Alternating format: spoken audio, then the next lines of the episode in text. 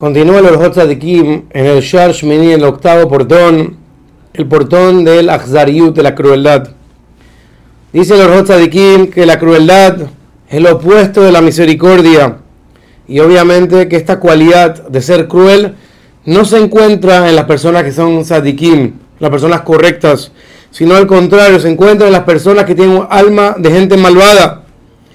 E incluso las personas que son descaradas, normalmente son personas que tienen la tendencia a ser personas crueles. Y claramente el Pasuk Mishle nos enseña que una persona que es cruel, a Kadosh Baruch le manda un ángel cruel para castigarlo. Del hecho que ayer manda un ángel cruel para castigarlo, nos demuestra lo grave que es tener esa mala cualidad de crueldad. Explica los de Kim que toda persona que es cruel no tiene el concepto de Gimilut Hasadim, es una persona bondadosa con los demás.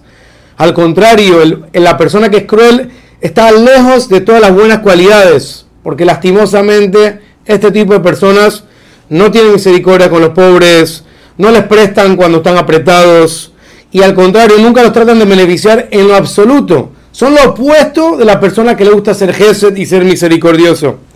Y cuando una persona está pasando por un momento difícil o por un sufrimiento, la persona que es cruel no sufre en lo absoluto por ellos.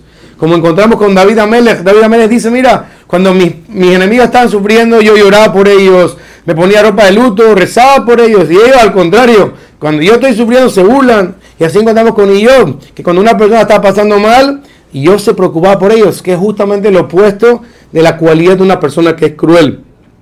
Y continúa los otros de quien diciendo que justamente el que tiene esta cualidad de ser cruel es como la naturaleza de los leones que matan, y arrancan con sus dientes, por así decirlo. De la misma manera, este tipo de personas tratan de hacerle daño a las personas. Y si esta persona se pone brava, por así decirlo, se le va toda la misericordia que tiene y automáticamente toda la crueldad que tiene gobierna sobre esta persona y le causa daño a los demás.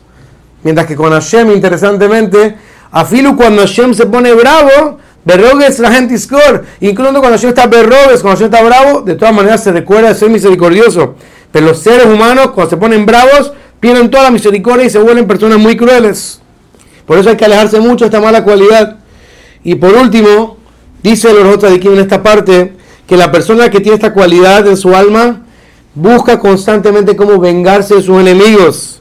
Y claramente la Torah dice, veloticón, velotitor, que la persona no puede guardar rencor en su corazón, no puede vengarse. Y si la persona tiene que tener cuidado de no guardar el rencor en su corazón, cuánto más y más que tiene que tener cuidado de no hacer una acción con sus manos, de no vengarse con sus manos.